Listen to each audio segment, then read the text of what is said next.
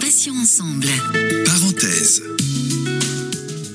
Bienvenue à vous, chers auditeurs et chères auditrices. hein, si vous venez euh, peut-être tout juste de nous rejoindre sur euh, Patients Ensemble, Euh, Céline et Valérie avec vous pour euh, votre rendez-vous de l'après-midi. Euh, parenthèse, où nous recevons sur l'antenne. Alors, ça peut être des professionnels de santé, ça peut être du personnel soignant, des malades qui viennent témoigner ou encore des experts. Et aujourd'hui, nous accueillons avec Valérie Thierry Calva. Il est président du jury santé et également sociologue et il vient nous parler aujourd'hui des résultats d'une étude sur le confinement et déconfinement. Thierry, bonjour. Merci euh, infiniment d'avoir accepté notre invitation sur Patients Ensemble. Bonjour et merci à vous. Avec un immense plaisir. Donc Valérie, toujours fidèle au poste, bien sûr. Je suis là. Rebonjour. Rebonjour Thierry. Valérie. Alors, euh, Thierry, euh, qu'est-ce que c'est que cette étude exactement et surtout, euh, qui l'a diligentée? Alors cette étude est une, une étude qui a été menée en partenariat avec euh, Juris Santé et euh, Mon Réseau Cancer et avec euh, de nombreuses associations qui ont relayé euh, une étude qui à, mesurer bah, l'état de l'opinion et la façon dont euh, euh, à la fois le confinement et, euh, aujourd'hui le déconfinement était vécu par les patients atteints de cancer. C'est une enquête qui a été menée auprès de 1700 personnes, ce qui donne une représentation assez robuste, un échantillon assez robuste de la population, d'autant que la majorité des cancers y sont, représentés, de même que les genres, avec plus de femmes qui ont répondu, mais ce qui est assez normal puisqu'on a eu un mode de recrutement euh, qui était fait plutôt par les réseaux sociaux, et ce qui amène une, féminisation plutôt des, répondants. Mais on a là un échantillon assez robuste euh, de, personnes qui nous disent comment finalement ils ont vécu ce confinement et, euh, ils ont été interrogés aussi à l'horizon du déconfinement. Alors Thierry, qu'est-ce que l'enquête euh, révèle au final, c'est-à-dire globalement euh, et peut-être concernant des populations en particulier? Alors, globalement, l'étude révèle plusieurs choses. La, première, on avait une, première partie de cette étude qui était dédiée euh, à la mesure de l'évolution des parcours de soins pour voir dans quelle mesure ceci avait été perturbé. Le petit point de détail, c'est que c'est une étude qui a été menée en deux phases. euh, et donc, on a interrogé les gens trois semaines après euh, leur confinement et six semaines après le début du confinement. Donc, ce qui permet d'avoir une, vision, en fait, de, euh, j'allais dire, quasiment panoramique et chronologique de la façon dont, finalement, les gens vivent. Donc, les parcours de soins ont finalement, et c'est un peu une surprise euh, par rapport à ce qu'on a pu entendre ici et là ou lire dans la presse, ont été quand même globalement plutôt maintenus et adaptés euh, aux contraintes du confinement, mais euh, de fait, euh, on a beaucoup de, de, de, de- soins euh, de type chimio et radiothérapie qui ont été maintenus ou euh, soit à l'hôpital, soit à la maison à 85%. On a des consultations qui ont été maintenues à plus de 70%. Euh, on a des examens, même de type scanner, qui ont été maintenus largement au-dessus des 50%. Il n'y a guère que les chirurgies et euh, les soins de support qui ont, eux, euh, plutôt pâti de la situation de confinement. Comment expliquer bah, que la situation soit finalement euh, moins dramatique que euh, ce qui est généralement véhiculé? Eh ben, il y, a, plusieurs facteurs qui l'expliquent. Le, premier facteur, c'est d'abord un, facteur euh, d'inégalité géographique par rapport au Covid. C'est-à-dire de façon assez simple, nous on raisonne euh, de façon globale hein, sur un échantillon qui est un échantillon représentatif au niveau national. Euh, ce que les médias véhiculent, c'est des situations qui sont des situations locales. Et de fait, euh, si vous allez interroger des gens, j'imagine, hein, du côté du, cluster de, de- de- Strasbourg et du Grand Est, vraisemblablement, vu l'engorgement des hôpitaux, sans doute ces chiffres ont ont- sont-ils à minorer. En revanche, dans d'autres régions, comme l'Aquitaine, par exemple, qui a finalement assez peu souffert du, du, Covid, on peut imaginer qu'ils ont été largement majorés. Donc là, on a une moyenne euh, intéressante, et ce que les médias ont véhiculé, c'est ce que les gens ont bien voulu dire, et ce que les professionnels qui vivaient sur le terrain ont bien voulu dire, et souvent, quand on regarde ça d'un peu près, ce sont des personnes qui se situent dans des clusters et non pas hors de clusters. Ça, c'est un, premier aspect. Puis après, il y a un deuxième aspect, c'est qu'il n'existait pas d'études euh, réellement spécifiques sur ce sujet, et que là, euh, ben, on en est réduit, d'une certaine façon, à faire confiance à ce que des patients euh, veulent nous dire.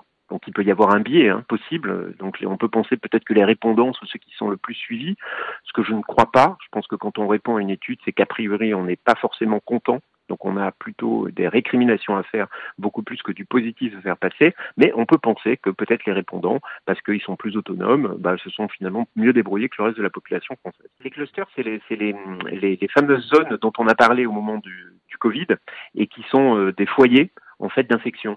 et vous en aviez trois principaux, hein, il me semble, vous avez le Grand Est, vous aviez l'île de France, le troisième m'échappe, hein, et qui sont des zones dans lesquelles le Covid s'est largement répandu et qu'on a qualifié de cluster. Et dans ces zones-là, les, les, hôpitaux étaient largement engorgés, il y avait des mesures de prudence bien plus importantes euh, une, une, peur, une angoisse aussi bien plus importante de la part des patients que dans d'autres régions où euh, la situation finalement était une situation plus calme et plus tranquille. Comment faut-il euh, lire l'étude, Thierry, au moment où le déconfinement met l'accent sur des populations dites vulnérables? Ben Alors cette étude, puisque ça c'est un, un, un, deuxième enseignement qui est, qui est intéressant, c'est qu'on s'aperçoit que pendant le, pendant le confinement, les patients ont été beaucoup plus ennuyés par l'enfermement et donc par les contraintes liées, euh, euh, au confinement, que par la maladie. Euh, dans les impacts qui sont les impacts négatifs ou très négatifs qui ont été vécus, qui ont été vécus par les patients, hein, alors qu'ils sont patients, l'évolution des parcours de soins, même si elle s'est maintenue, il y a néanmoins eu des changements, elle a été très mal vécue par seulement 25% des personnes, ce qui est un nombre assez important, mais les loisirs et sorties ont été très mal vécus par 81% des personnes c'est vous dire que, je, vous prends ces deux exemples-là sous forme de borne, c'est vous dire qu'effectivement le vécu négatif du confinement, il a plutôt été euh, le fait de, tâches quotidiennes euh, et du quotidien beaucoup plus que la maladie. De même que euh, l'humeur générale qui se situe à 38%, euh, alors qu'on peut penser que des personnes malades euh, pourraient avoir une humeur euh, qui est une humeur moindre, euh, bah, et, nettement moindre que des courses alimentaires qui constituent une contrainte pour 56% des personnes. Je, vous dis ça parce que c'est important. On a finalement un confinement qui a été mal vécu du point de vue de la contrainte et pas tant que ça du point de vue de la maladie. Et ce qui amène au moment de, la perspective du, déconfinement euh, bah, à, une opinion qui est assez, euh, non pas étonnante, je, on ne peut pas dire qu'elle soit étonnante, mais qui est assez conforme finalement et assez en phase avec le reste de la population française qui elle aussi a mal vécu le fait de ne pas pouvoir avoir de loisirs, de ne pas pouvoir aller euh, faire des courses, euh, d'avoir à faire des courses dans les supermarchés. Et donc on a une opinion, là où on pourrait penser que des personnes fragilisées sont plus inquiètes, et eh ben finalement on a des gens qui sont à peu près aussi inquiets que le reste de la population. Je vais vous prendre juste un chiffre qui, euh, qui me paraît euh, assez éclairant, qui est euh, quand vous demandez à, donc à, nos patients quelle est la principale préoccupation ou crainte liée au déconfinement? La première, sans grande surprise, c'est la peur d'être contaminé pour 75% des patients. 75%, c'est beaucoup moins, c'est quasiment 10, 10, 10 points de moins que ce que révèlent d'autres études qui ont été menées sur des populations qui ne sont pas malades et qui sont l'ensemble de la population française qui, elles, sont inquiètes à 85%. Thierry, euh, ça reste tout de même euh, des chiffres et des statistiques, tout ça, parce que euh, nous avons, nous, sur notre antenne, enregistré beaucoup, interviewé beaucoup de, de, patients, justement, qui étaient très, très inquiets, notamment sur des reports de rendez-vous ou d'examens qui étaient très importants pour eux. mettons des examens qui devaient se pratiquer tous les six mois, donc qui étaient très, très, très importants. Et c'est vrai que j'ai senti quand même globalement, dans les interviews que j'ai pu réaliser depuis à peu près un mois et demi, quand même de grosses inquiétudes à ce niveau. Donc, bon, évidemment, ce sont des chiffres qui sont incontestables, mais le côté humain, est-ce que, vous ne pensez pas quand même qu'au niveau euh, examen médicaux, il y, a eu un, y a eu un souci et une inquiétude? Bah, si vous voulez, en fait, tout, le problème que vous posez, c'est le problème entre la représentativité et la significativité. C'est ce que vous avez, euh, ce que vous avez enregistré, c'est des, témoignages qui sont des problèmes, des témoignages extrêmement significatifs. C'est-à-dire, euh, il ne s'agit pas de nier la souffrance, l'angoisse, le stress qu'ont pu avoir les personnes que vous avez interrogées, mais néanmoins, à la lueur de, de, de l'étude, c'est une situation qui n'est pas représentative de ce qui a été vécu par l'ensemble de la communauté des patients. Ce qui ne signifie pas qu'il ne faut pas la prendre en compte. Donc elle est, euh, dans ce sens-là, significative. Moi, je me borne hein, à ce que des, patients, une fois de plus, je le répète, hein, des gens qui répondent à une étude sont plutôt des gens qui sont dans une logique qui est une logique euh, je ne vais pas dire de récrimination, mais qui est plutôt une logique de revendication. Les gens descendent rarement dans la rue quand tout va bien. Ils descendent plutôt dans la rue quand tout va mal. Donc, euh, euh vous avez euh, collecté, et j'imagine aussi géographiquement, il a pu y avoir des, euh, des bugs, et euh, c'est sans doute ce qui est arrivé, mais au global, on s'aperçoit quand même que le système de santé, s'agissant de la prise en charge du cancer, en tout cas c'est ce que cette étude, après il peut y en avoir d'autres hein, qui pourraient être menées de façon plus euh, avec une cohorte beaucoup plus grande, mais enfin à 1700 personnes, on est quand même assez significatif. Euh, bah, peut-être qu'elle démontrerait, euh, sinon au contraire, du moins elle viendrait apporter ou minorer euh, ces constats. Néanmoins, euh, au global, on peut penser que le système de, de, de santé a tenu et s'est adapté. Alors, il s'est adapté, là où c'est intéressant, par exemple, c'est qu'il s'est adapté dans euh, euh, le fait qu'il y a eu des, par exemple, des suivis qui ont été réalisés, des suivis particuliers. Alors, certes, ils sont pas forcément très conséquents, mais par exemple, vous avez du suivi particulier à distance qui était qui, qui s'est qui effectué sur une minorité de patients, mais néanmoins une minorité existante, puisque 15% des patients ont bénéficié d'un suivi particulier à distance et ce chiffre monte à 20% s'agissant des patients métastatiques. Thierry, euh, donc pour vous, enfin selon vous, d'après l'étude que vous avez réalisée, euh, on sera mieux préparé au niveau médical et au niveau suivi si on doit être à nouveau confiné euh, dans quelques semaines, si le cas de figure se reproduit? Ah, je, me garderai bien de vous dire qu'on sera bien préparé. je, suis bien incapable, je ne suis pas compétent pour vous dire si on est bien préparé. Moi, moi ce que je peux vous dire, c'est que les patients qui étaient, qui étaient, qui ont vécu le confinement ont plutôt bien vécu ce confinement. Alors, c'est vrai que ça peut paraître étonnant, voire même contre-intuitif hein, de dire ça. Euh, là où c'est intéressant, c'est que je vous ai expliqué, on a fait deux vagues, euh, de, deux vagues d'enquête, et on pouvait penser finalement que plus le temps avancerait et plus l'angoisse grandirait, puisque il y a trois semaines, euh, enfin trois semaines après le début du confinement, on n'était finalement pas au cœur hein, du, du, du, pic qui est arrivé, qui est intervenu, je crois, de mémoire, cinq semaines après le début du confinement. Donc on avait on aurait pu penser qu'on avait des, personnes certes angoissées, mais qui, en fonction de l'évolution de la maladie, allaient voir leur niveau d'angoisse euh, euh, s'affermir euh, et, augmenter. Ben, en fait, pas du tout. C'est-à-dire que plus le temps est passé, et plus le, niveau, le niveau de vécu et d'impact négatif euh, liées au confinement euh, a baissé. C'est-à-dire, par exemple, entre notre notre étude début de confinement et euh, fin de confinement, eh ben vous avez le stress et l'angoisse qui a baissé de 16 points, la fatigue qui a baissé de 23 points, l'inquiétude pour les proches qui le gros euh, le gros nœud d'angoisse et d'inquiétude pour les patients, elle a baissé de 8 points.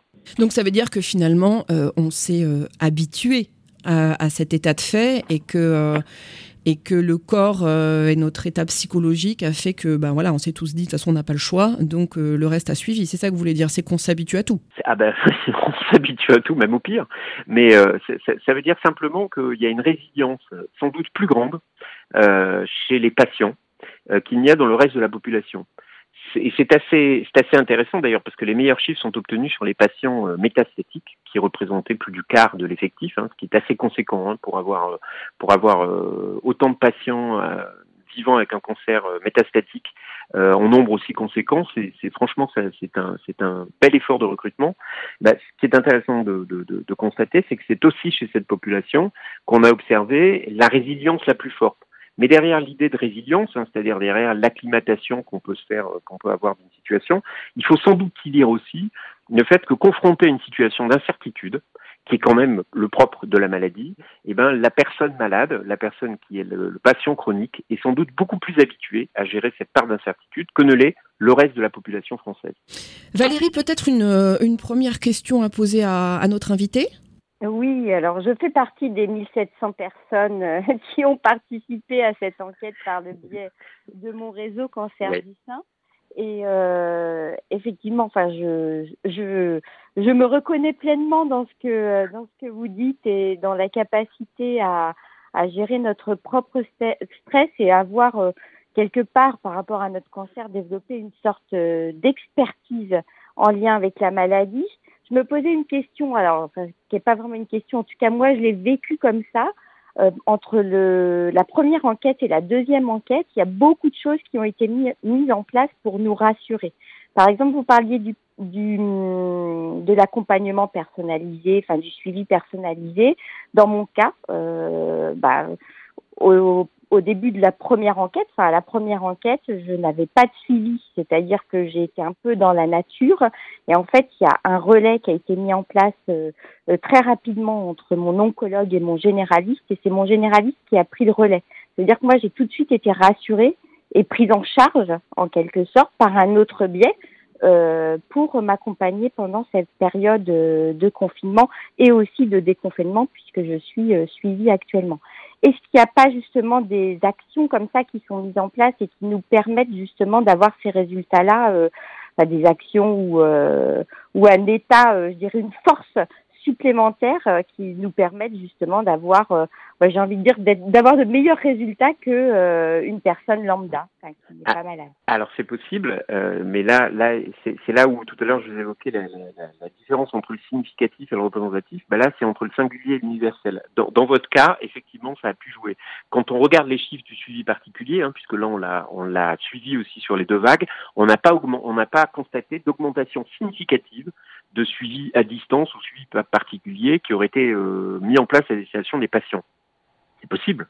Euh, vraisemblablement, certains se sont arrêtés, euh, d'autres ont peut-être été mis en place, mais il y a sans doute sur le terrain, là on peut difficilement mesurer, hein, euh, au-delà de ce que de ce que les gens nous disent et au-delà d'une enquête qui est un coup de sonde, euh, éventuellement une adaptation encore supérieure à l'organisation de santé qui a pu mettre en place des, procédures des procédures qui sont des procédures d'accompagnement. Mais je crois vraiment que l'aspect euh, l'aspect euh, finalement résilient du patient est sans doute un des éléments euh, importants. Il y, a, il y, a, un deuxième, il y a un deuxième élément que je n'ai pas que je n'ai pas encore évoqué dans, dans cette étude, c'est qu'on s'aperçoit en fait qu'il y a une forme de fracture générationnelle. Et c'est là où, évidemment, quand on raisonne en moyenne, puisque là, pour l'instant, je donne des chiffres qui, qui finalement euh, sont des chiffres de, de, de, de moyenne, euh, ben, finalement, peuvent avoir tendance à tasser euh, cette, à, à, tasser des écarts. Là où assez clairement on, on constate une, une, fracture hein, dans la façon dont les choses sont vécues, oui j'ose dire le, mot fracture, qui est une vraie fracture générationnelle ou une frontière générationnelle entre les moins de 55 ans et les plus de 55 ans. Les moins de, de, de, de 55 ans sont ceux qui ont su, subi le plus de stress, de déprime, euh, et notamment en raison des contraintes familiales qui ont pesé mais c'est aussi ceux sur qui l'impact euh, l'impact de, l'évolution du parcours de soins été le plus important, puisqu'il est du simple au double. Hein. 33% ont très mal vécu, contre 18%. 33% des moins de 55 ans ont très mal vécu, contre 18% pour les plus de 55 ans. Donc il y a là sans doute euh, quelque chose qui est aussi intéressant euh, peut-être pour demain hein, dans, les réflexions qui sont engagées aussi dans la prise en charge de, de patients, même en dehors de, de l'épisode euh, Covid, l'épisode ou la crise Covid, hein, on verra ce que, ce que, ce que l'histoire euh, finalement nous donnera à juger, euh, mais il y a sans doute quelque chose d'intéressant dans cette frontière générationnelle et qui s'explique aussi par le fait que les moins de 55 ans sont souvent ceux qui ont, euh, sont le plus actifs, donc aussi, ça veut dire que c'est sur eux que peut peser le, pèse le télétravail, que pèse un, certain nombre de tâches ménagères, qui ont des activités avec les enfants. Donc euh, c'est aussi, par exemple, ceux sur qui pèse l'impact le plus négatif sur le sommeil, puisque vous êtes à 52% contre 38% pour, pour la population des plus de 55 ans.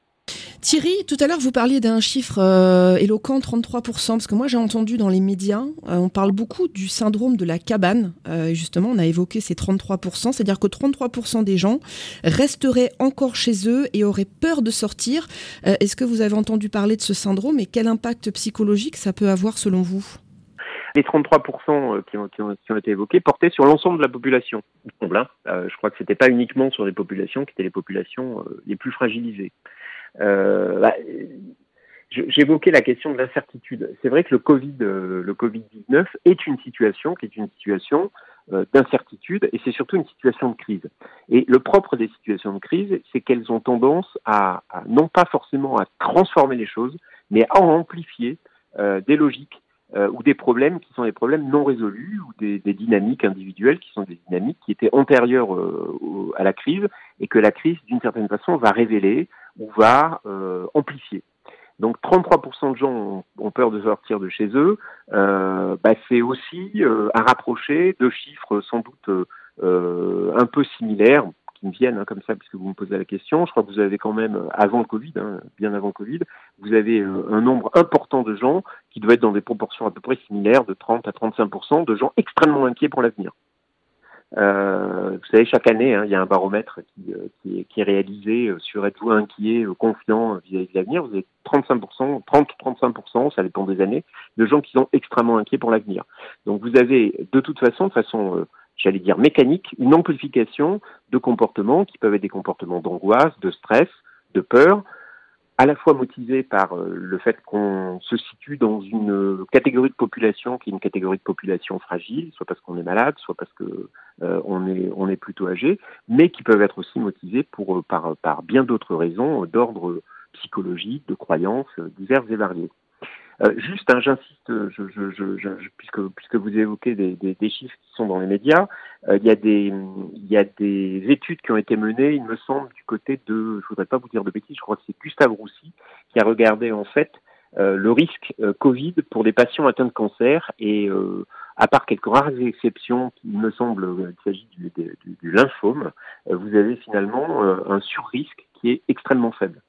Donc finalement, vous êtes en train de nous dire, euh, si je résume bien, que la situation effectivement n'est pas si catastrophique que ça. Alors c'est dû à quoi? C'est dû au fait que peut-être les médias ont amplifié les choses, ou alors c'est le fait qu'on en ait entendu parler toute la journée en boucle sur tous les réseaux sociaux, sur toutes les chaînes info, et qu'en fait, ça a augmenté et amplifié notre angoisse, alors qu'à la base, vous nous dites que pour les personnes en tout cas malades, c'était pas si euh, dramatique que ça. Est-ce que c'est ça? Alors, je, je, ne suis pas un devin qui est sûr, je ne suis pas un devin, puis en plus aujourd'hui il y a, beaucoup d'études hein, qui sont en train d'être réalisées sur le sujet. Ce qui est sûr, c'est que euh, le fait d'avoir des morts qui tous les soirs s'égrènent, euh, sont égrenés euh, sur les sur les chaînes de télévision et dans les radios, le fait en permanence d'évoquer la question du coronavirus et du risque qu'il fait courir n'est pas à même de créer un climat qui est un climat de confiance. Ça c'est évident. Euh, ça c'est un point important. Le, deuxième, c'est que les contraintes qui sont des contraintes euh, fixées par l'État, qui sont celles du confinement, qui obligent à remplir une attestation, donc finalement créer des conditions qui sont extraordinaires, montrent bien qu'il se passe quelque chose, même si euh, c'est du domaine de la menace fantôme. Donc oui, il y a, un climat qui est assez naturellement anxiogène, aurait-on pu faire autrement, difficile à dire, euh, mais en tout cas, ça, ça, ça a créé de l'angoisse ensuite, il y a un deuxième aspect euh, qui est souvent qu'on a une représentation de la personne malade comme étant euh, foncièrement fragile. Euh, c'est-à-dire finalement quelqu'un devant être protégé, ne devant faire l'objet d'un traitement particulier, oui sans doute, mais elle n'est pas une personne malade n'est pas forcément fragile. Les chiffres que j'évoque là, hein, qui, qui, sont des chiffres évidemment parcellaires, montrent bien que la personne malade est aussi celle qui, à un moment donné, est dans une capacité adaptative, sans doute supérieure au reste de la population. Et que dans cette euh, dynamique-là, la représentation du malade comme étant euh, simplement une personne fragile est sans doute une représentation qui est une représentation impropre et qui est, euh, qui est finalement fait partie du domaine des idées reçues, beaucoup plus que d'une réalité. Il y a des patients qui sont fragiles, il y a des patients qui ne sont pas fragiles. donc voilà, je pense que la, une des leçons de cette, de cette enquête, hein, c'est vraiment qu'il y a euh, euh, de véritables forces hein, chez les patients. Cette enquête, finalement, euh, au gré des chiffres et pas forcément de façon spectaculaire, semble à même de révéler. Valérie, une dernière question à poser à notre invité peut-être eh bien oui, est-ce qu'il va y avoir une suite à cette enquête? Puisque là il y a une deuxième phase sur la partie déconfinement, mais on est au tout début. est-ce que vous envisagez une troisième phase? Ah ben, la troisième phase, sera peut-être envisagée. On va voir en fait, en, fait en fonction. Oui, oui, il y aura, sans doute une suite, euh, mais elle va être euh, liée aussi à la façon dont le déconfinement se passe. Vous, êtes comme moi, euh, les, les, les, médias, les scientifiques, la communauté médicale évoquent la possibilité d'une seconde vague possible. Euh, qui pourrait amener à un type d'enquête un peu particulier où là on ne mesurerait plus euh, la, la, la, façon dont le confinement est vécu, mais dont le reconfinement est vécu. Donc euh, derrière, avec sans doute une transformation à la fois au plan des besoins, au plan des attentes et au plan de la perception. Euh, où euh, on, va aller vers un déconfinement plus lent, donc ce qui pourrait nous pousser à faire une, troisième vague d'études, mais qui va un petit peu dépendre maintenant du contexte. Thierry Calva, merci euh, infiniment pour votre intervention. Je rappelle que vous êtes président de Jury Santé, également sociologue, et que vous êtes venu nous présenter aujourd'hui le résultat d'une étude sur le confinement et déconfinement. Merci beaucoup Thierry. Merci à vous. Merci Valérie. Merci Céline. Merci Thierry. C'était très très intéressant. C'était passionnant. On se retrouve euh, dès demain 9h. Euh, nous Valérie, en ce qui nous concerne, pour Matin Soleil, on recevra euh, de nouveaux invités qui viendront nous faire découvrir alors soit leurs associations, soit venir nous parler de, de leur histoire, de leur témoignage. À 11h30, la rubrique Vous avez un message. Alors vous le savez, vous pouvez nous laisser un, un mot, un mot de soutien, un mot d'encouragement, un mot d'amour, une information intéressante tout ça sur l'antenne grâce à notre répondeur au 01 86 86 86 36 ou alors par mail plus simplement sur mon message patient pluriel-ensemble.fr. À 17h, on se retrouve toujours avec Valérie pour accueillir un nouvel invité dans Parenthèse. Euh, passez une excellente fin de journée. Je vous dis à demain et d'ici là, prenez soin de vous et des vôtres. Salut, salut. Passions ensemble.